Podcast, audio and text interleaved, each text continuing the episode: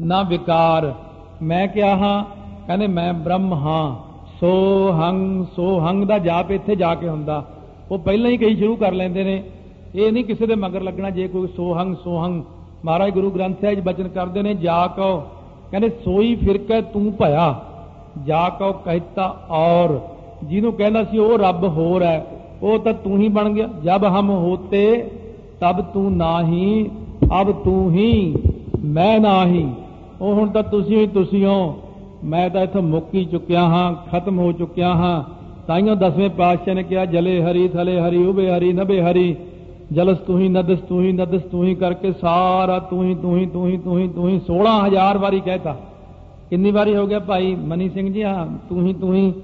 ਮਹਾਰਾਜ ਜੀ 16000 ਵਾਰ। ਕਹਿੰਦੇ ਇਹ ਤਾਂ ਦਸਮ ਗ੍ਰੰਥ ਦੀ ਤੇ ਫਿਰ ਪੋਥੀ ਬਹੁਤ ਵੱਡੀ ਹੋ ਜਾਣੀ ਭਾਈ। ਇਸ ਕਰਕੇ ਤੂੰ ਸਾਰਾ ਕੱਟ ਕੇ 16 ਵਾਰੀ ਰੱਖ ਲੈ। ਜਿਹੜਾ ਸਿੱਖ 16 ਵਾਰੀ ਤੂੰ ਹੀ ਤੂੰ ਹੀ ਕਹੂਗਾ, ਉਹਨੂੰ 16000 ਵਾਰੀ ਦਾ ਫਲ ਮਿਲ ਜਾ ਕਰੂਗਾ। ਇਸ ਕਰਕੇ ਮਹਾਰਾਜ ਸੱਚੇ ਪਾਤਸ਼ਾਹ ਨੇ ਬੜਾ ਸੁੰਦਰ ਗਿਆਨ ਦੀ ਦਾਤ ਬਖਸ਼ੀ ਹੈ। ਕਈਆਂ ਨੂੰ ਸਮਝ ਵੀ ਨਹੀਂ ਲੱਗਣਾ। ਕਈ ਸਾਖੀਆਂ ਤੇ ਗਿੱਜੇ ਹੋਏ ਨੇ। ਸਾਖੀ ਸੁਣੀ ਆਪਣੇ ਘਰ ਨੂੰ ਚਲੇ ਗਏ। ਕਿਆ ਤੁਸੀਂ ਸਾਰੀ ਜ਼ਿੰਦਗੀ ਸਾਖੀਆਂ ਹੀ ਸੁਣਦੇ ਰਹੋਗੇ? ਸਾਨੂੰ ਨਹੀਂ ਪਤਾ ਸਿੱਖ ਕੌਮ ਦੇ ਵਿੱਚ ਕਿੰਨਾ ਗਿਆਨ ਹੈ। ਇਸ ਕਰਕੇ ਇਹ ਗਿਆਨ ਵੀ ਗ੍ਰਹਿਣ ਕਰੋ ਜਿਹੜਾ ਗੁਰੂ ਸਾਹਿਬ ਆਪਾਂ ਨੂੰ ਬਖਸ਼ਿਸ਼ ਕਰਦੇ ਨੇ। ਨਾਲ ਨਾਲ ਗੁਰਬਾਣੀ ਦੇ ਪ੍ਰਮਾਣ ਵੀ ਚੱਲਦੇ ਨੇ ਕਿ ਹਾਂ, ਇੱਥੇ ਕਾ ਕੇ ਆ ਅਵਸਥਾ ਹੈ। ਇਹ ਸਾਰਾ ਜਪਜੀ ਸਾਹਿਬ ਦੇ ਵਿੱਚ ਪਹਿਲਾਂ ਵੈਸੇ ਸਭ ਕੁਝ ਆ ਚੁੱਕਿਆ ਹੈ। ਇਹਦੇ ਵਿੱਚ ਥੋੜਾ ਹੋਰ ਵਿਸਥਾਰ ਨਾਲ ਕਹਾਂਗੇ। ਆਤਮਿਕ ਗਿਆਨ ਪ੍ਰਾਪਤ ਹੋਵੇਗਾ। ਆਪਾਂ ਵੀ ਇੱਥੇ ਤੱਕ ਆਪਣੀ ਬਿਰਤੀ ਲੈ ਕੇ ਜਾਣੀ ਹੈ। ਔਰ ਇਹੀ ਕਹਿਣਾ ਵਾਹੇ ਗੁਰੂ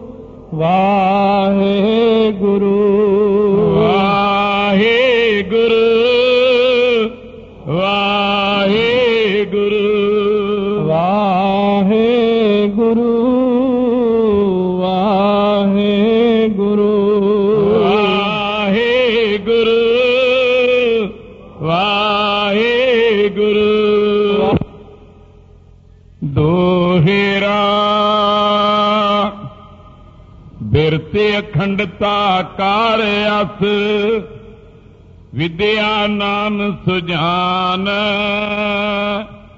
ਕਾਰਣ ਕਾਰਜ ਭੇਦ ਤੇ ਦੁਬਦਾਹਾਂ ਨੇ ਅਗਿਆਨ। ਧੰਨ ਧੰਨ ਸਾਹਿਬ ਸ੍ਰੀ ਗੁਰੂ ਗ੍ਰੰਥ ਸਾਹਿਬ ਮਹਾਰਾਜ ਦੀ ਪਾਵਨ ਪਵਿੱਤਰ ਹਜ਼ੂਰੀ ਵਿੱਚ ਸਜੀ ਹੋਈ ਗੁਰੂ ਰੂਪ ਗੁਰੂ ਖਾਲਸਾ ਸਾਧ ਸੰਗਤ ਜੀ ਆਓ। ਪਿਆਰ ਸਤਕਾਰ ਸਹਿਤ ਫਤਿਹ ਉਚਾਰਨ ਕਰੀਏ। ਵਾਹਿਗੁਰੂ ਜੀ ਕਾ ਖਾਲਸਾ, ਵਾਹਿਗੁਰੂ ਜੀ ਕੀ ਫਤਿਹ। ਧੰਨ ਧੰਨ ਸਤਿਗੁਰੂ, ਗੁਰੂ ਗੋਬਿੰਦ ਸਿੰਘ ਸਾਹਿਬ ਜੀ ਮਹਾਰਾਜ। ਧੰਨ ਧੰਨ ਭਾਈ ਦਇਆ ਸਿੰਘ ਜੀ। ਪਾਵਨ ਪਵਿੱਤਰ ਉਪਦੇਸ਼। ਸਰੀਰ ਦੇ ਅੰਦਰ ਸਾਡੇ ਕਿੰਨਾ ਕੁਝ ਹੈ। ਅਗਿਆਨੀ ਬੰਦੇ ਇਹਨਾਂ ਜਾਣਕਾਰੀਆਂ ਵੱਲ ਧਿਆਨ ਨਹੀਂ ਦਿੰਦੇ। ਗਿਆਨਵਾਨ ਪੁਰਸ਼ਾਂ ਨੂੰ ਪਤਾ ਹੈ ਕਿ ਸਾਡੇ ਸਰੀਰ ਦੇ ਅੰਦਰ ਜਿਤਨੇ ਗੁਣ ਤੇ ਔਗਣ ਨੇ, ਕਿਸ ਪ੍ਰਕਾਰ ਪਰਮੇਸ਼ਰ ਨੇ ਮਾਇਆ ਬਣਾਈ ਹੈ, ਇਹ ਤੋਂ ਅੱਗੇ ਅੱਗੇ ਜੀਵ ਅਗਿਆਨਤਾ ਵਿੱਚ ਕਿਹੜੇ ਕਿਹੜੇ ਕਰਮ ਕਰਦਾ ਹੈ? ਉਹਨਾਂ ਕਰਮਾਂ ਕਰਕੇ ਕਿਰੇਮਾਨ ਕਰਮ ਸੰਚਿਤ ਕਰਮ ਪਰਾਰਬਧ ਬਣਦੀ ਹੈ। ਫਿਰ ਪਰਾਰਬਧ ਭੋਗ ਕੇ ਚਲਿਆ ਜਾਂਦਾ ਹੈ। ਅਗਲਾ ਜਨਮ ਫੇਰ ਪ੍ਰਾਪਤ ਕਰਦਾ ਹੈ। ਫੇਰ ਪਰਾਰਬਧ ਬਣ ਜਾਂਦੀ, ਫੇਰ ਅਗਲੇ ਜਨਮ ਵਿੱਚ ਜਾ ਕੇ ਪਰਾਰਬਧ ਤੋਂ ਫੇਰ ਕਿਰੇਮਾਨ ਸੰਚਿਤ ਤੇ ਪਰਾਰਬਧ। ਮਹਾਰਾਜ ਜੀ ਨੇ ਗੁਰਬਾਣੀ ਅੰਦਰ ਪ੍ਰਮਾਣ ਦਿੱਤੇ ਨੇ, ਪਿੰਦੀ ਉਬਕਲੇ ਸੰਸਾਰਾ ਪ੍ਰਮ ਪ੍ਰਮ ਆਏ ਤੁਮਚੇ ਦੁਆਰਾ। ਪਿੰਦੀ ਉਬਕਲੇ ਸੰਸਾਰਾ ਤੋਂ ਭਾਵ ਹੈ ਕਿ ਜਿਸ ਪ੍ਰਕਾਰ ਖੂਹ ਦੀਆਂ ਟਿੰਡਾਂ ਜਿਹੜੀਆਂ ਨੇ, ਉਹ ਇੱਕ ਪਾਣੀ ਭਰ ਲੈਂਦੀਆਂ ਨੇ, ਫਿਰ ਆ ਕੇ ਪਾਣੀ ਖਾਲੀ ਕਰ ਦਿੰਦੀਆਂ ਨੇ, ਫਿਰ ਥੱਲੇ ਨੂੰ ਚਲੀਆਂ ਜਾਂਦੀਆਂ ਨੇ, ਫਿਰ ਭਰ ਕੇ ਆ ਜਾਂਦੀਆਂ ਨੇ। ਇਹ ਬੰਦਾ ਵੀ ਇਸੇ ਤਰ੍ਹਾਂ ਹੀ ਹੈ ਕਿ ਬਸ ਹਰੇਕ ਜਨਮ ਵਿੱਚ ਸੰਚਿਤ ਕਰਮ ਕਰਕੇ ਫਿਰ ਪਰਾਰਬਧ ਬਣਾ ਕੇ ਟਿੰਡ ਜੀ ਆਪਣੀ ਭਰ ਕੇ ਲੈ ਆਉਂਦਾ। ਫਿਰ ਉਹ ਖਾ ਪੀ ਕੇ ਫੇਰ ਚਲਿਆ ਜਾਂਦਾ, ਫੇਰ ਮੁੜ ਆਉਂਦਾ। ਮਹਾਰਾਜ ਕਹਿੰਦੇ, ਤੁਹਾਨੂੰ ਖੁਦ ਨੂੰ ਨਹੀਂ ਪਤਾ, ਤੁਸੀਂ ਕਰੋੜਾਂ ਜਨਮਾਂ ਦੇ ਚੱਲੇ ਹੋਏ ਹੋ, ਇਸੇ ਤਰ੍ਹਾਂ ਹੀ। ਕੋਈ ਹਿਸਾਬ ਹੀ ਨਹੀਂ ਹੈ ਜਿਨ੍ਹਾਂ ਦਾ। ਇਸ ਕਰਕੇ ਇਹ ਜਿਹੜੇ ਅੰਦਰ ਸੰਚਿਤ ਕਰਮ ਪਏ ਨੇ, ਇਹਨਾਂ ਨੂੰ ਬ੍ਰਹਮ ਗਿਆਨੀ ਸਾੜ ਲੈਂਦਾ। ਉਹ ਹੰਗਤਾ ਤੋਂ ਰਹਿਤ ਹੋ ਕੇ ਆਪਣੇ ਮਟਾਕਾਸ਼ ਜਿਹੜਾ ਅੰਦਰ ਬਣਿਆ ਹੈ, ਹਿਰਦਾ, ਇਹਦੇ ਵਿੱਚ ਜਿਹੜਾ ਮਟਾਕਾਸ਼ ਜਿੱਥੇ ਕਰਮਾਂ ਦੇ ਬੀਜ ਪਏ ਨੇ ਸਾਡੇ, ਉਹ ਇਹਨਾਂ ਨੂੰ ਗਿਆਨ ਦੁਆਰਾ ਸਾੜ ਲੈਂਦਾ। ਤੇ ਉਹ ਬਿਰਤੀ ਐਸੀ ਬਣਾ ਲੈਂਦਾ ਆਪਣੀ, ਕਿ ਆਪਣੀ ਇੰਦਰੀਆਂ ਨੂੰ ਵਾਪਸ ਮੋੜ ਕੇ ਮਨ ਵਿੱਚ ਲੈ ਕਰ ਲੈਂਦਾ। ਮਨ ਦੇ ਵਿੱਚੋਂ ਅੱਗੇ ਬੁੱਧੀ ਵਿੱਚ ਲੈ ਹੋ ਜਾਂਦਾ ਮਨ। ਮਨ ਤੇ ਜਦੋਂ ਅਗਿਆਨ ਸਭ ਖਤਮ ਹੋ ਗਏ, ਉਹ ਕੋਠਾ ਸੜ ਗਿਆ, ਮਨ ਵੀ ਸੜ ਗਿਆ। ਜਿਹੜੀ ਬੁੱਧੀ ਸੀ, ਇਹਨੇ ਸੰਸਾਰ ਵੱਲ ਨੂੰ ਮੂੰਹ ਕੀਤਾ ਹੋਣ ਕਰਕੇ ਇਹ ਸੰਸਾਰਾਕਾਰ ਬੁੱਧੀ ਕਹਾਉਂਦੀ ਹੈ? ਜਦੋਂ ਹੀ ਇਹਨੇ ਆਪਣਾ ਮੂੰਹ ਆਤਮਾ ਵੱਲ ਨੂੰ ਕੀਤਾ ਬੁੱਧੀ ਨੇ, ਇਹ ਵਿਵੇਕ ਬੁੱਧੀ ਬਣ ਗਈ। ਵਿਵੇਕ ਬੁੱਧੀ ਹੋਣ ਦੇ ਨਾਲ ਅੰਦਰ ਇੱਕ ਬਿਰਤੀ ਬਣ ਗਈ। ਉਹ ਬਿਰਤੀ ਦਾ ਨਾਮ ਹੈ, ਅੰਗ ਬ੍ਰਹਮ ਅਸਮੇ, ਮੈਂ ਹੀ ਬ੍ਰਹਮ ਹਾਂ। ਇਹ ਮਿਹਨਤ ਨਾਲ ਬਣਦੀ ਗੱਲ, ਵੈਸੇ ਹੀ ਕਹਿਣ ਨਾਲ ਨਹੀਂ ਬਣਦੀ। ਜਦੋਂ ਇਹ ਬਿਰਤੀ ਬਣੀ ਤਾਂ ਇਹਨੂੰ ਕਹਿੰਦੇ ਨੇ ਮਨ ਦੀ ਇਕਾਗਰਤਾ ਅਖੰਡ ਬਿਰਤੀ, ਇਹਨੂੰ ਕਹਿੰਦੇ ਨੇ ਵਿਦਿਆ। ਤੇ ਇੱਕ ਪਹਿਲਾਂ ਦੱਸੀ ਸੀ ਅਵਿਦਿਆ ਕਰਕੇ ਆਪਾਂ ਅਗਿਆਨਤਾ ਵਿੱਚ ਫਿਰਦੇ ਆਂ। ਤੇ ਵਿਦਿਆ ਕਰਕੇ ਹੀ ਆਪਾਂ ਨਿਕਲ ਜਾਂਦੇ ਵਿਦਿਆ ਇਹੀ ਹੈ। ਹੁਣ ਸੰਸਾਰ ਦੇ ਜੀਵ ਕਹਿੰਦੇ ਨੇ ਕਿ ਸਕੂਲਾਂ ਦੇ ਬਾਹਰ ਲਿਖਿਆ ਹੁੰਦਾ ਹੈ ਕਿ ਫੈਲੇ ਵਿਦਿਆ ਹੋਏ ਚਾਨਣ। ਉਹਦੇ ਨਾਲ ਜਿਹੜਾ ਚਾਨਣ ਹੁੰਦਾ, ਉਹ ਤਾਂ ਜ਼ੀਰੋ ਬਾੜ ਦੇ ਬੱਲਵਕ ਜਿੰਨਾ ਹੀ ਹੈ। ਉਹ ਬਹੁਤਾ ਚਾਨਣ ਨਹੀਂ ਹੈ ਸੰਸਾਰ ਦੀ ਵਿਦਿਆ ਦਾ। ਪਰ ਅਸਲ ਵਿੱਚ ਇਹ ਵਿਦਿਆ ਹੈ ਸਾਰਿਆਂ ਨਾਲੋਂ ਵੱਡੀ ਕਿ ਮਨ ਤੂੰ ਜੋਤ ਸਰੂਪ ਹੈ, ਆਪਣਾ ਮੂਲ ਪਛਾਣ, ਮਨ ਹਰ ਜੀ ਤੇਰੇ ਨਾਲ ਹੈ, ਗੁਰਮਤੀ ਰੰਗ ਮਾਣ। ਸੋ ਇਹ ਚੱਲ ਰਹੀ ਕਥਾ ਕਾਹਲ ਦਾ ਵਿਸ਼ਾ ਨਹੀਂ ਹੈ। ਬਹੁਤ ਆਸਤੇ ਆਸਤੇ ਤਾਂ ਕਿ ਸਾਡੇ ਸਮਝ ਜੋਗਰਾ ਵੀ ਹੋ ਜਾਵੇ ਕੰਮ। ਆਓ ਪਿਆਰ ਨਾਲ ਅੱਗੇ ਸ਼ਰਵਣ ਕਰਦੇ ਹਾਂ। ਰਸਨਾ ਨੂੰ ਕਰੀਏ ਪਵਿੱਤਰ ਗੱਜ ਕੇ ਆਖੋ। ਨਾਮ ਸ੍ਰੀ ਵਾਹਿਗੁਰੂ ਸਾਹਿਬ ਸਤਨਾਮ ਸ੍ਰੀ ਵਾਹਿਗੁਰੂ ਸਾਹਿਬ ਜੀਓ। ਦੋਹਿਰਾ ਬਿਰਤੀ ਅਖੰਡਤਾ ਕਾਰ ਅਸ ਵਿਦਿਆ ਨਾਮ ਸੁਜਾਨ। ਇਹ ਜਿਹੜਾ ਸਾਡੇ ਅੰਦਰ ਇੱਕ ਬਿਰਤੀ ਅਭਿਆਸ ਨਾਲ ਪੈਦਾ ਹੁੰਦੀ ਹੈ ਸਿਮਰਨ ਕਰਨ ਨਾਲ। ਵਾਹਿਗੁਰੂ ਵਾਹਿਗੁਰੂ ਵਾਹਿਗੁਰੂ ਵਾਹਿਗੁਰੂ ਵਾਹਿਗੁਰੂ, ਲਗਾਤਾਰ ਕਰੀ ਜਾਣਾ ਕਰੀ ਜਾਣਾ। ਇੰਦਰੀਆਂ ਆਪਣੇ ਆਪ ਹੀ ਸਵਾਦਾਂ ਨੂੰ ਛੱਡ ਜਾਂਦੀਆਂ ਨੇ। ਇਹ ਵਾਪਸ ਅੰਤਰੀਵ ਮੁੜ ਆਉਂਦੀਆਂ ਨੇ ਆਪਣੇ ਮਨ ਵਿੱਚ, ਮਨ ਹਿਰਦੇ ਵਿੱਚ, ਹਿਰਦਾ ਬੁੱਧੀ ਵਿੱਚ।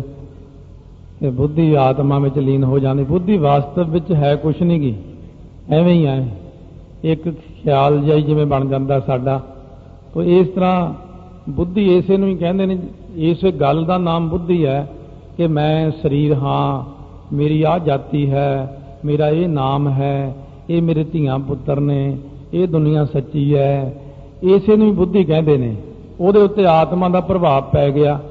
ਅਕਸ ਪੈਣ ਕਰਕੇ ਬੁੱਧੀ ਬਣ ਗਈ।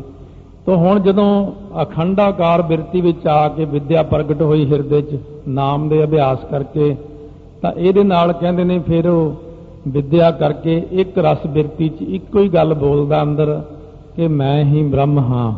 ਇਹ ਬਹੁਤ ਉੱਚੀ ਅਵਸਥਾ ਹੈ। ਹੁਣ ਨਹੀਂ ਆਪਾਂ ਕਹਿ ਸਕਦੇ। ਜੇ ਹੁਣ ਆਪਾਂ ਕਹਾਂਗੇ ਤਾਂ ਆਪਣੀ ਬੜੀ ਭਾਰੀ ਗਲਤੀ ਹੈ। ਹੁਣ ਆਪਾਂ ਉੱਥੇ ਤੱਕ ਨਹੀਂ ਨਾ ਪਹੁੰਚੇ ਹੋਏ। ਇਸ ਕਰਕੇ ਸਤਿਗੁਰੂ ਕਹਿੰਦੇ ਜਦੋਂ ਅਵਸਥਾ ਬਣ ਗਈ, ਉਦੋਂ ਜਾ ਕਰਕੇ ਬਿਰਤੀ ਬਣਦੀ ਹੈ, ਟਿਕ ਜਾਂਦੀ ਹੈ। ਕਾਰਣ ਕਾਰਜ ਭੇਦ ਤੇ ਦੁਬਦਾਹਾਂ ਨੇ ਅਗਿਆਨ। ਤੋ ਇਸ ਵਿਦਿਆ ਦੇ ਨਾਲ ਦੋ ਤਰ੍ਹਾਂ ਦਾ ਜਿਹੜਾ ਅਗਿਆਨ ਹੈ, ਇੱਕ ਤਾਂ ਹੁੰਦਾ ਕਾਰਨ ਗਿਆਨ, ਇੱਕ ਹੁੰਦਾ ਕਾਰਜ ਗਿਆਨ। ਇਹ ਕਾਰਨ ਤੇ ਕਾਰਜ ਰੂਪ ਦੋਨੋਂ ਹੀ ਇੱਥੇ ਆ ਕਰਕੇ ਨਸ਼ਟ ਹੋ ਜਾਂਦੇ ਨੇ, ਨਾਸ ਹੋ ਜਾਂਦੇ ਨੇ। ਇਹਨਾਂ ਕਰਕੇ ਸਾਨੂੰ ਦੁਬਦਾ ਪੈਦਾ ਹੋ ਜਾਂਦੀ ਹੈ। ਇਹ ਦੁਬਦਾ ਵੀ ਨਾਸ ਹੋ ਜਾਂਦੀ ਹੈ, ਅਗਿਆਨਤਾ ਵੀ ਨਾਸ ਹੋ ਜਾਂਦੀ ਹੈ। ਕਿਉਂਕਿ ਜਦੋਂ ਮਨ ਇਕਾਗਰ ਹੋ ਗਿਆ ਤਾਂ ਉਸ ਵਕਤ ਦੁਬਿਧਾ ਦੂਰ ਹੋ ਗਈ ਕਾਰਨ ਤੇ ਕਾਰਜ ਖਤਮ ਹੋ ਗਏ। ਜਦੋਂ ਅਗਿਆਨ ਮਿਟ ਗਿਆ ਮਨ ਦੇ ਅੰਦਰੋਂ ਤਾਂ ਫਿਰ ਜਤ ਦੇਖਾਂ ਤਤ ਤੂੰ ਹੁਣ ਦੂਜਾ ਨਜ਼ਰ ਨਹੀਂ ਆਉਂਦਾ। ਜੋ ਪਏ ਤਨ ਇੰਦਰੇ ਮਨ ਪ੍ਰਾਣ ਅਨਾਤਮ। ਇਹ ਜਿਹੜਾ ਸਾਡਾ ਸਰੀਰ ਹੈ ਇੰਦਰੀਆਂ ਨੇ ਮਨ ਹੈ ਪ੍ਰਾਣ ਹੈ ਇਹ ਅਨ ਆਤਮ ਹੈ। ਭਾਵ ਆਤਮਾ ਤੋਂ ਉਲਟ ਅਨਾਤਮ। ਇਹ ਸਾਡੀ ਬੁੱਧੀ ਹੀ ਨਿਸ਼ਚੈ ਕਰਦੀ ਹੈ, ਅਥਵਾ ਸਾਡਾ ਮਨ ਇਹ ਸੋਚਦਾ ਹੈ, ਜੇ ਕਿਸੇ ਬੰਦੇ ਨੂੰ ਪੁੱਛੋ, ਤੂੰ ਕੌਣ ਹੈ? ਜਿਵੇਂ ਮਹਾਪੁਰਸ਼ਾਂ ਨੇ, ਸੰਤ ਬਾਬਾ ਸੁੰਦਰ ਸਿੰਘ ਜੀ ਖਾਲਸਾ ਨੇ, ਗੰਗਾ ਨਗਰ ਇੱਕ ਵਿਦਿਆਰਥੀ ਸੀ, ਕੋਈ ਕਾਲਜ ਦਾ। ਇਹ ਬੜੀ ਪੁਰਾਣੀ ਗੱਲ ਹੈ 40 50 ਸਾਲ ਪੁਰਾਣੀ। ਕਹਿੰਦਾ, ਮੈਂ ਕੋਈ ਪ੍ਰਸ਼ਨ ਕਰਨਾ ਹੈ। ਪ੍ਰਸ਼ਨ ਆਪਣੇ ਪੁੱਛ ਚੁੱਕਿਆ, ਤੁਰਨ ਲੱਗੇ ਨੂੰ ਕਹਿੰਦੇ, ਇੱਕ ਗੱਲ ਤੂੰ ਵੀ ਦੱਸ ਜਾ ਭਾਈ। ਕਹਿੰਦੇ, ਇਹ ਦੱਸ ਜਾ ਮੈਨੂੰ ਵੀ ਤੂੰ ਕੌਣ ਹੈ ਉਹ ਕਹਿੰਦੇ, ਜੀ ਮੈਂ ਬੰਦਾ। ਕਹਿੰਦੇ, ਬੰਦਾ ਕਿਹੜੀ ਚੀਜ਼ ਦਾ ਨਾਮ ਹੈ ਲੱਤ ਹੈ ਬਾਹ ਹੈ ਸਿਰ ਹੈ ਇਹ ਤਾਂ ਵੱਖੋ ਵੱਖਰੇ ਨੇ। ਬੰਦਾ ਕਿਹਨੂੰ ਕਹਿੰਦੇ ਨੇ? ਕਾਫੀ ਦੇਰ ਚੁੱਪ ਰਿਹਾ, ਉਹਨੂੰ ਸਮਝ ਨਾ ਲੱਗੀ। ਤਾਂ ਉਸ ਵਕਤ ਮਹਾਂਪੁਰਸ਼ ਕਹਿੰਦੇ, ਤੂੰ ਕਿੰਨੀ ਪੜਿਆ ਹੋਇਆ ਭਾਈ? ਕਹਿੰਦੇ ਜੀ ਮੈਂ ਐਮਏ ਕੀਤੀ ਹੋਈ ਹੈ ਕਹਿੰਦੇ ਐਮਏ ਨਹੀਂ ਹੈ, ਤੂੰ ਐਵੇਂ ਹੀ ਹੈ ਕਹਿੰਦੇ ਐਵੇਂ ਹੀ ਹੈ ਤੂੰ, ਤੈਨੂੰ ਪਤਾ ਨਹੀਂ ਮੈਂ ਕੌਣ ਆ। ਕਹਿੰਦੇ ਨਾ ਮਹਾਰਾਜ, ਮੈਨੂੰ ਇਹਨਾਂ ਗੱਲਾਂ ਦਾ ਗਿਆਨ ਨਹੀਂ ਹੈ। ਮਹਾਪੁਰਸ਼ਾਂ ਨੂੰ ਕਹਿੰਦਾ, ਤੁਸੀਂ ਹੀ ਦੱਸੋ। ਕਹਿੰਦੇ ਮੈਂ ਤੈਨੂੰ ਇਹ ਪੁੱਛਿਆ, ਤੂੰ ਕੌਣ ਹੈ ਤੂੰ ਕਿਹਾ ਮੈਂ ਬੰਦਾ। ਤੇ ਮੈਂ ਤੈਨੂੰ ਗੁਰਬਾਣੀ ਰਾਹੀਂ ਦੱਸਦਾ ਕਿ ਮਹਾਰਾਜ ਕਹਿੰਦੇ, ਬੰਦਾ ਹੋਏ ਸੋ ਬੰਦਗੀ ਗਹਿ। ਇਸ ਕਰਕੇ ਬੰਦਾ ਹੁੰਦਾ, ਉਹ ਜਿਹੜਾ ਬੰਦਗੀ ਕਰੇ। ਤੇ ਇਸ ਕਰਕੇ ਬੰਦਾ ਇਹ ਮਨ ਆਪਾਂ ਇਉਂ ਸਮਝਦੇ ਆ ਕਿ ਮੈਂ ਲੱਤਾਂ ਬਾਹਾਂ ਹਾਂ, ਮੈਂ ਪ੍ਰਾਣ ਹਾਂ, ਮੈਂ ਬੁੱਧੀ ਹਾਂ, ਮੈਂ ਕਿਸੇ ਦਾ ਪਿਤਾ ਹਾਂ, ਕਿਸੇ ਦਾ ਪੁੱਤਰ ਹਾਂ, ਮੈਂ ਫਲਾ, ਮੇਰੀ ਫਲਾਨੀ ਜਾਤੀ ਹੈ। ਇਹਨੂੰ ਅਨਾਤਮ ਕਹਿੰਦੇ ਨੇ। ਆਪਾਂ ਹੁਣ ਆਤਮਾ ਵਿੱਚ ਨਹੀਂ ਵਰਤ ਰਹੇ ਸਾਰੇ ਜਾਣੇ। ਆਤਮਾ ਵਿੱਚ ਵਰਤਦਾ ਆਤਮਕ ਗਿਆਨੀ ਜਿਹਨੂੰ ਬ੍ਰਹਮ ਗਿਆਨੀ ਕਹਿੰਦੇ ਨੇ। ਤੇ ਆਪਾਂ ਸਰੀਰ ਵਿੱਚ ਹੀ ਵਰਤੀ ਜਾਂਦੇ ਆ ਜਾਂ ਮਨ ਵਿੱਚ ਵਰਤਦੇ ਆ ਜਾਂ ਆਪਣੇ ਸੰਸਾਰ 'ਚ ਸਾਰਿਆਂ ਨਾਲੋਂ ਵਧੀਆ ਬੰਦੇ ਗਿਣੇ ਜਾਂਦੇ ਸ਼੍ਰੋਮਣੀ ਬੁੱਧੀ ਜੀਵੀ ਜਿਹੜੇ ਹੁੰਦੇ ਨੇ ਇਹ ਬੁੱਧੀ ਜੀਵੀ ਜਿਹੜੇ ਨੇ ਇਹ ਵੀ ਅਨਾਤਮਾ ਵਿੱਚ ਹੀ ਵਰਤਦੇ ਹੁੰਦੇ ਨੇ। ਆਤਮਿਕ ਗਿਆਨੀ ਆਤਮਾ ਵਿੱਚ ਸਿਰਫ ਵਰਤਦਾ। ਇਸ ਕਰਕੇ ਕਹਿੰਦੇ ਤਨ ਇੰਦਰੀ ਮਨ ਪ੍ਰਾਣ ਅਨਾਤਮ ਇਹ ਵਰਤਦਾ ਹੈ ਇਹਨਾਂ ਵਿੱਚ। ਇਸ ਸੰਗਾਤ ਵਿਖੈ ਬੁੱਧ ਆਤਮ। ਇਸ ਸਾਰੀ ਦੇਹੀ ਨੂੰ ਆਪਣਾ ਆਪ ਜਾਣ ਕੇ ਉਚਾਰਦਾ ਹੈ ਕਿ ਮੈਂ ਦੇਹੀ ਹਾਂ। ਇਹਨਾਂ ਦੇ ਸਮੁਦਾਇ ਵਿੱਚ ਜੋ ਆਤਮਾ ਨੂੰ ਬੁੱਧੀ ਸਮਝਦਾ ਹੈ, ਭਾਵ ਕਿ ਇਹਨਾਂ ਨੂੰ ਆਪਣਾ ਆਪ ਸਮਝਣਾ, ਇਸੇ ਨੇ ਬੁੱਧੀ ਕਹਿੰਦੇ ਨੇ, ਹੈ ਤਾਂ ਮੇਰਾ ਆਪਣਾ ਆਪ ਹੋਰ, ਹੈ ਤਾਂ ਮੈਂ ਆਤਮਾ, ਉਹ ਤਾਂ ਮੈਂ ਬਣ ਜਾਣਾ ਸੀ ਆਤਮਕ ਗਿਆਨੀ, ਬ੍ਰਹਮ ਗਿਆਨੀ, ਤੇ ਮੈਂ ਸਮਝੀ ਜਾਂਦਾ, ਮੈਂ ਸਰੀਰ ਹਾਂ, ਮੈਂ ਬੁੱਧੀ ਹਾਂ, ਮੈਂ ਪ੍ਰਾਣ ਹਾਂ, ਮੈਂ ਮਨ ਹਾਂ, ਮੈਂ ਇੰਦਰੀਏ ਹਾਂ, ਮੈਂ ਪਿਤਾ ਹਾਂ, ਜਦੋਂ ਆਪਾਂ ਇਹ ਸਮਝਦੇ ਆ ਆਪਣੇ ਆਪ ਨੂੰ, ਉਦੋਂ ਆਪ ਆਤਮ ਵਿੱਚ ਵਰਤਦੇ ਹੋਏ ਆਪਣੇ ਆਪ ਨੂੰ ਬੁੱਧੀ ਰੂਪ ਸਮਝਦੇ ਇਸੇ ਨੂੰ ਬੁੱਧੀ ਕਹਿੰਦੇ ਹਨ। ਬੰਧਨ ਇਹ ਸਦਾ ਦੁੱਖ ਕਾਰਣ। ਇਹੀ ਜਪ ਕਹਿੰਦੇ ਮੇਰੇ ਬੰਧਨ ਸਤਿਗੁਰ ਸਿੱਖ ਕੇ ਬੰਧਨ ਕੱਟ ਹੈ। ਇਹੀ ਬੰਧਨ ਨੇ ਉਹ ਕਿ ਆਪਣੇ ਆਪ ਨੂੰ ਸਰੀਰ ਹੀ ਸਮਝੀ ਜਾਂਦੇ ਆ। ਇਹੀ ਬੰਧਨ ਨੇ ਜਿਹੜੇ ਆਪਾਂ ਨੂੰ ਦੁੱਖ ਦਿੰਦੇ ਨੇ ਹਮੇਸ਼ਾ। ਅਹੰਗ ਦੇ ਲਖ ਕਰੈ ਉਚਾਰਣ। ਦੇਹ ਨੂੰ ਆਪਣਾ ਆਪ ਜਾਣ ਕੇ ਕਹਿੰਦਾ ਕਿ ਮੈਂ, ਤੂੰ ਕੌਣ ਹੈ ਮੈਂ ਦੇਹੀ। ਆਪਣੇ ਆਪ ਨੂੰ ਸਰੀਰ ਸਮਝਦਾ ਇਹ ਬੰਦਾ। ਵਾਸਤਵ ਦੇ ਵਿੱਚ ਆਪਾਂ ਸਰੀਰ ਨਹੀਂ ਹਾਂ, ਕਿਉਂਕਿ ਸਰੀਰ ਤਾਂ ਆਪਾਂ ਨੂੰ ਕਈ ਵਾਰੀ ਮਿਲੇ ਨੇ। ਜੇ ਮੈਂ ਇਹ ਸਰੀਰ ਹੁੰਦਾ, ਤਾਂ ਮੈਂ ਦੂਸਰਾ ਜਨਮ ਬਗਿਆੜ ਦਾ ਕਿਉਂ ਲੈਂਦਾ, ਕੂਕਰ ਦਾ ਕਿਉਂ ਲੈਂਦਾ, ਬਾਰ-ਬਾਰ ਕੀੜਾ ਪਤੰਗਾ ਕਿਉਂ ਬਣਦਾ, ਕਈ ਜਨਮ ਭਏ ਕੀਟ ਪਤੰਗਾ, ਕਈ ਜਨਮ ਗਜ ਮੀਨ ਕੁਰੰਗਾ। ਐਸੇ ਗਰਭ ਹਮ ਬਹੁਤ ਬਸਾਏ ਹੈ ਜੇ ਸਰੀਰ ਕਈ ਵਾਰੀ ਇਹਨਾਂ ਸਰੀਰਾਂ ਚ ਆਏ ਆ ਕਦੇ ਮੈਂ ਕਿਸੇ ਸਰੀਰ ਚ ਹੁੰਨਾ ਕਦੇ ਕਿਸੇ ਦੇਸ਼ ਵਿੱਚ ਹੁੰਨਾ ਕਦੇ ਮੈਂ ਉੱਚੀ ਜਾਤੀ ਚ ਆ ਜਾਣਾ ਕਦੇ ਮੈਂ ਨੀਵੀਂ ਜਾਤੀ ਚ ਜਨਮ ਲੈ ਲੈਣਾ ਇਹ ਬਾਰ-ਬਾਰ ਸਾਡੇ ਨਾਲ ਇਹ ਹੋ ਰਿਹਾ ਹੈ। ਦੋਹੇਰਾ ਅਭਿਆਸੈ ਗੁਰ ਸ਼ਬਦ ਕੋ ਮਿਟੈ ਦੇ ਅਭਿਮਾਨ। ਇਹ ਜਿਹੜਾ ਦੇਹੀ ਦਾ ਅਭਿਮਾਨ ਆਪਾਂ ਨੂੰ ਆਪਣੇ ਸਰੀਰ ਦਾ ਹੰਕਾਰ ਹੈ ਅਤ ਸੁੰਦਰ, ਕੁਲੀਨ, ਚਤੁਰ, ਮੁਖ ਗਿਆਨੀ, ਧਨਵੰਤ। ਇੰਨਾ ਕੁਝ ਮੰਨਦੇ ਆ ਨਾ ਆਪਣੇ ਆਪਣੇ ਮਹਾਰਾਜ ਕਹਿੰਦੇ ਨੇ, ਮਿਰਤਕ ਕਹੀ ਹੈ ਨਾਨਕ। ਜੇ ਪ੍ਰੀਤ ਨਹੀਂ ਭਗਵੰਤ, ਇਹ ਹੁਣ ਅਭਿਆਸ ਸ਼ਬਦ ਦਾ ਕਰੀਦਾ ਇਹਦੇ ਵਾਸਤੇ। ਦੇਹੀ ਦੀ ਹੰਗਤਾ ਨੂੰ ਮੇਟਣਾ, ਪੰਜਾਂ ਕੋਸ਼ਾਂ ਰੂਪੀ ਪਹਾੜਾਂ ਨੂੰ ਪਾਰ ਕਰਨਾ। ਅਤੇ ਅਭਿਆਸ ਕਰਦਿਆਂ ਕਰਦਿਆਂ ਵਾਹਿਗੁਰੂ ਵਾਹਿਗੁਰੂ ਕਰਦਿਆਂ तू तू करता तू हुआ मुझ में रहा ना हूं जब हम होते तब तू नाही ਅਬ ਤੂੰ ਹੀ ਮੈਂ ਨਾਹੀ ਇਸ ਤਰ੍ਹਾਂ ਵਾਹਿਗੁਰੂ ਵਾਹਿਗੁਰੂ ਕਰਦਿਆਂ ਮੂਲ ਮੰਤਰ ਦਾ ਅਭਿਆਸ ਗੁਰਬਾਣੀ ਦਾ ਅਭਿਆਸ ਸੇਵਾ ਕਰਦਿਆਂ ਬੰਦੇ ਨੂੰ ਆਪਣਾ ਅੰਦਰ ਨਜ਼ਰ ਆਉਣ ਲੱਗ ਜਾਂਦਾ ਹੈ ਅਸਲੀ ਸਰੂਪ ਜਦੋਂ ਮਹਾਰਾਜ ਕਹਿੰਦੇ ਅਸਲੀ ਸਰੂਪ ਨਜ਼ਰ ਆਇਆ ਮਨ ਤੂੰ ਜੋਤ ਸਰੂਪ ਹੈ ਆਪਣਾ ਮੂਲ ਪਛਾਣ ਮਨ ਹਰ ਜੀ ਤੇਰਾ ਨਾਲ ਹੈ ਗੁਰਮਤੀ ਰੰਗ ਮਾਣ। ਮੂਲ ਪਛਾਣ ਹੈ ਤਾਂ ਸੋ ਜਾਣ ਹੈ। ਮਰਨ ਜੀਵਨ ਕੀ ਸੋਝੀ ਹੋਈ? ਤਾਂ ਤੈਨੂੰ ਸੋਝੀ ਹੋਵੇਗੀ ਜੇ ਤੂੰ ਆਪਣੇ ਮੂਲ ਨੂੰ ਪਛਾਣ ਲਵੇਂਗਾ। ਸਤ ਚੇਤਨ ਆਨੰਦਮਈ ਮੁਕਤ ਸੁਜਾਨ ਸੁਜਾਨ। ਹੁਣ ਇਹ ਜਿਹੜਾ ਜੀਵ ਹੈ ਉੱਥੇ ਪਹੁੰਚ ਜਾਂਦਾ ਅਭਿਆਸ ਕਰਕੇ। ਸਤ ਚੇਤਨ ਤੇ ਆਨੰਦ ਸਰੂਪ ਹੋ ਜਾਂਦਾ ਇਹਨੂੰ ਕਹਿੰਦੇ ਨੇ ਇਹ ਬੰਦਾ ਮੁਕਤ ਹੋ ਗਿਆ। ਉਹ ਸਭ ਤੋਂ ਸਿਆਣਿਆਂ ਤੋਂ ਸਿਆਣਾ ਹੈ, ਕਿਉਂਕਿ ਇਹੀ ਰੱਬ ਦਾ ਰੂਪ ਹੈ। ਸਤ, ਚੇਤਨ, ਆਨੰਦ, ਵਾਹਿਗੁਰੂ ਦਾ ਨਾਮ ਹੈ। ਉਸ ਦੇ ਲੱਛਣ ਨੇ ਇਹ। ਇਹ ਬੰਦਾ ਵੀ ਅਭਿਆਸ ਕਰ ਕਰਕੇ ਕਰ ਕਰਕੇ ਸਤ, ਚੇਤਨ, ਆਨੰਦ ਵਿੱਚ ਹੀ ਚਲਾ ਜਾਂਦਾ ਹੈ। ਭਾਵ ਨਾਨਕ ਲੀਨ ਭਇਓ ਗੋਬਿੰਦ ਸਿਉ। ਜਿਉ ਪਾਣੀ ਸੰਗ ਪਾਣੀ। ਸਵਈਆ ਛੰਦ ਅਧਿਆਤਮ ਗੁਰ ਚਤਰ ਦਸ। ਇਹ ਜਿਹੜਾ ਹੈ ਅਧਿਆਤਮ ਗੋ ਗੋ ਨਾਮ ਇੰਦਰੀਆਂ ਦਾ ਹੈ। 14 ਇੰਦਰੀਆਂ ਆਪਣੀਆਂ ਕੁੱਲ ਕੰਮ ਕਰਦੀਆਂ ਸਰੀਰ ਦੇ ਅੰਦਰ। ਤੋ ਇਸ ਤਰੀਕੇ ਦੇ ਨਾਲ ਇਹ ਜਿਹੜਾ ਸਾਡੀਆਂ 10 ਇੰਦਰੀਆਂ ਦਾ ਸਾਹਮਣੇ ਹੀ ਨੇ। ਫਿਰ ਇਹਦੇ ਨਾਲ ਮਨ ਬੁੱਧ ਚਿੱਤ ਹੰਕਾਰ ਹੋਣੀ ਚਾਰ ਆ ਜਾਂਦੇ ਨੇ। ਤੇ ਇਸ ਤਰ੍ਹਾਂ ਇਹ 14 ਜਾਣੇ ਕੰਮ ਕਰਦੇ ਨੇ। ਇਹਨਾਂ ਦੇ 14 ਦੇ ਰੂਪ ਇਕੱਠੇ ਨੂੰ ਅਧਿਆਤਮ ਕਿਹਾ ਜਾਂਦਾ ਹੈ। ਇਤੇ ਵਿਖੈ ਅਦਭੂਤ ਸੁਜਾਨ। ਇਹਨਾਂ ਦੇ ਜਿਹੜੇ ਅੱਗੇ ਵਿਸ਼ੇ ਹੁੰਦੇ ਨੇ ਅੱਖਾਂ ਦਾ ਵਿਸ਼ਾ ਦੇਖਣਾ ਹੈ ਕੰਨਾਂ ਦਾ ਵਿਸ਼ਾ ਸੁਣਨਾ ਹੈ ਸਾਰੇ ਵਿਸ਼ੇ ਨੇ ਅੱਡ ਅੱਡ ਹਰੇਕ ਇੰਦਰੀਆਂ ਦੇ। ਇਹਨਾਂ ਨੂੰ ਫਿਰ ਜਦੋਂ ਇਹਨਾਂ ਦੇ 14 ਅਧਿਆਤਮ ਦਾ ਇਕੱਠਾ ਹਿੱਸਾ ਹੋ ਗਿਆ 14 ਸਾਡੀਆਂ ਇੰਦਰੀਆਂ ਹੋ ਗਈਆਂ। 14 ਹੀ ਇਹਨਾਂ ਦੇ ਵਿਸ਼ੇ ਹੋ ਗਏ ਅੱਗੇ, ਜਿਹੜੇ ਦੱਸੇ ਨੇ ਜ਼ੁਬਾਨ ਦਾ ਕੰਮ ਹੈ ਰਸ ਲੈਣਾ, ਜ਼ੁਬਾਨ ਦਾ ਕੰਮ ਬੋਲਣਾ ਵੀ ਹੈ, ਦੋ ਕਰਮ ਇਕੱਠੇ ਕਰ ਦਿੰਦੀ ਹੈ ਇਹ। ਨੱਕ ਦਾ ਕੰਮ ਹੈ ਸੁਗੰਧੀ ਲੈਣਾ। ਇਹਨਾਂ ਨੂੰ ਜਿਹੜੇ 14 ਵਿਸ਼ੇ ਨੇ, ਇਹਨਾਂ ਨੂੰ ਇਸ ਤਰੀਕੇ ਨਾਲ ਉਹ ਇਕੱਠੇ ਸਮੂਹ ਨੂੰ ਤਾਂ ਅਧਿਆਤਮ ਕਹਿੰਦੇ ਨੇ 14 ਦੇ। ਤੇ ਜਿਹੜੇ ਇਹਨਾਂ ਦੇ ਵਿਸ਼ੇ ਨੇ, ਇਹਨਾਂ ਨੂੰ ਅਦਭੁਤ ਕਹਿੰਦੇ ਨੇ, ਅਦਭੁਤ। ਇਸ ਤਰੀਕੇ ਨਾਲ ਇਹਨਾਂ 14 ਵਿਸ਼ਿਆਂ ਦਾ ਨਾਮ ਅਦਭੁਤ ਕਿਹਾ ਜਾਂਦਾ ਸਿਆਣਿਆਂ। ਇਨੋ ਦੇਵ ਅਦ ਦੇਵ ਚਤਰ ਦਸ। ਅੱਗੇ 14 ਇਹਨਾਂ ਦੇ ਦੇਵ ਨੇ। ਉਹਨਾਂ ਨੂੰ ਅਧ ਦੇਵ ਕਹਿੰਦੇ ਨੇ ਜਿਹੜਾ ਇਹਨਾਂ ਨੂੰ ਅੰਦਰ ਬਹਿ ਕੇ ਚਲਾਉਣ ਵਾਲੇ ਨੇ। ਵਾਹਿਗੁਰੂ ਦੇ ਹੁਕਮ ਦੇ ਵਿੱਚ ਨੱਕ ਨੂੰ ਜਿਹੜੀ ਖੁਸ਼ਬੂ ਮਿਲਦੀ ਆ ਨਾ ਵਾਸਤਵ ਵਿੱਚ ਉਹ ਇੱਕ ਅਕਾਲ ਪੁਰਖ ਵੱਲੋਂ ਉਹ ਦੇਵ ਦੀ ਡਿਊਟੀ ਲੱਗੀ ਹੋਈ ਹੈ ਜੋ ਖੁਸ਼ਬੂ ਦਾ ਹੀ ਦੇਵਤਾ ਹੈ। ਉਹ ਤੈਨੂੰ ਖੁਸ਼ਬੂ ਹੀ ਦਿੰਦਾ ਹੈ, ਗੰਦਗੀ ਦਾ ਗਿਆਨ ਦਿੰਦਾ ਹੈ। ਉਹ ਜਿਹੜਾ ਕੰਨ ਦੇ ਰਾਹੀਂ ਸੁਣਾਉਣ ਦਾ ਇੱਕ ਕੰਮ ਕਰਦਾ ਹੈ, ਇੱਕ ਜੋ ਅੱਖਾਂ ਦੇ ਰਾਹੀਂ ਦੇਖਣ ਦਾ ਕੰਮ ਕਰਦਾ ਹੈ 14 ਇਹਨਾਂ ਦੇ ਦੇਵਤੇ ਨੇ। ਇਸ ਕਰਕੇ ਇਹਨਾਂ ਨੂੰ ਕਿਹਾ ਜਾਂਦਾ ਹੈ ਅਧਿਆਤਮ ਅਦਭੁਤ ਅਦ ਦੇਵ 14 14 ਤੇ 14 ਇਹ ਹੋ ਗਏ 42 ਕੁੱਲ 42 ਭਾਵ ਆਪਣੇ ਅੰਦਰ ਹਮੇਸ਼ਾ ਹੀ ਫੁਰਦੇ ਹਨ।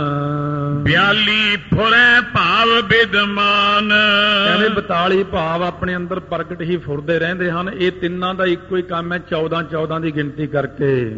ਸੁਖਪਤੀ ਸੁਪਨ ਅਭਾਵ ਫੁਰੈਗਨ ਹੁਣ ਇੱਕ ਤਾਂ ਅਵਸਥਾ ਆਪਣੀ ਹੁੰਦੀ ਹੈ ਸਖੋਪਤ। ਜਦੋਂ ਆਪਾਂ ਉੱਠ ਕੇ ਕਹਿੰਦੇ ਆ ਅੱਜ ਤਾਂ ਐਸੀ ਨੀਂਦ ਆਈ ਸੁਪਨਾ ਵੀ ਨਹੀਂ ਆਇਆ। ਸਖੋਪਤ। ਅੱਗੇ ਚੱਲ ਕੇ ਇੱਕ ਅਵਸਥਾ ਹੁੰਦੀ ਹੈ ਸੁਪਨ। ਬੜਾ ਭੈੜਾ ਸੁਪਨਾ ਆਇਆ, ਚੰਗਾ ਸੁਪਨਾ ਆਇਆ। ਇਹ ਦੋ ਹੋ ਗਈਆਂ। ਇਹਨਾਂ ਦਾ ਅਭਾਵ, ਇਹਨਾਂ ਦਾ ਅਭਾਵ ਦਾ ਅਰਥ ਹੁੰਦਾ ਮਿਟਣਾ। ਇਹਨਾਂ ਦਾ ਮਿਟਣਾ ਸੁਖਮਤ ਤੇ ਸੁਪਨ ਤੋਂ ਮਿਟ ਕੇ ਕੀ ਬਣਦਾ? ਜਾਗਰਤ। ਹੁਣ ਆਪਾਂ ਜਾਗਰਤ ਅਵਸਥਾ ਵਿੱਚ ਸਾਰੇ ਬੈਠੇ ਆਂ ਤੋ ਇਸ ਤਰੀਕੇ ਦੇ ਨਾਲ ਇਹ ਸਾਡਾ ਇਸ ਵਕਤ ਜਾਗਰਤ ਅਵਸਥਾ ਵਿੱਚ ਬੈਠਣਾ ਹੈ। ਮੂਰਤ ਬਸ਼ਿਟ ਸਮਿਸ਼ਟ ਪਛਾਨ। ਇਹਨਾਂ ਦੇ ਵਿੱਚ ਫੁਰੈਗਨ ਮੂਰਤ ਵਿਅਸਤ ਤੇ ਸਮਸਤ ਪਛਾਨ। ਵਿਅਸਤੀ ਤਾਂ ਹੁੰਦੀ ਕੱਲਾ ਕੱਲਾ ਤੇ ਸਮਸਤੀ ਹੁੰਦੀ ਹੈ ਸਾਰਿਆਂ ਨੂੰ ਲੈ ਕੇ।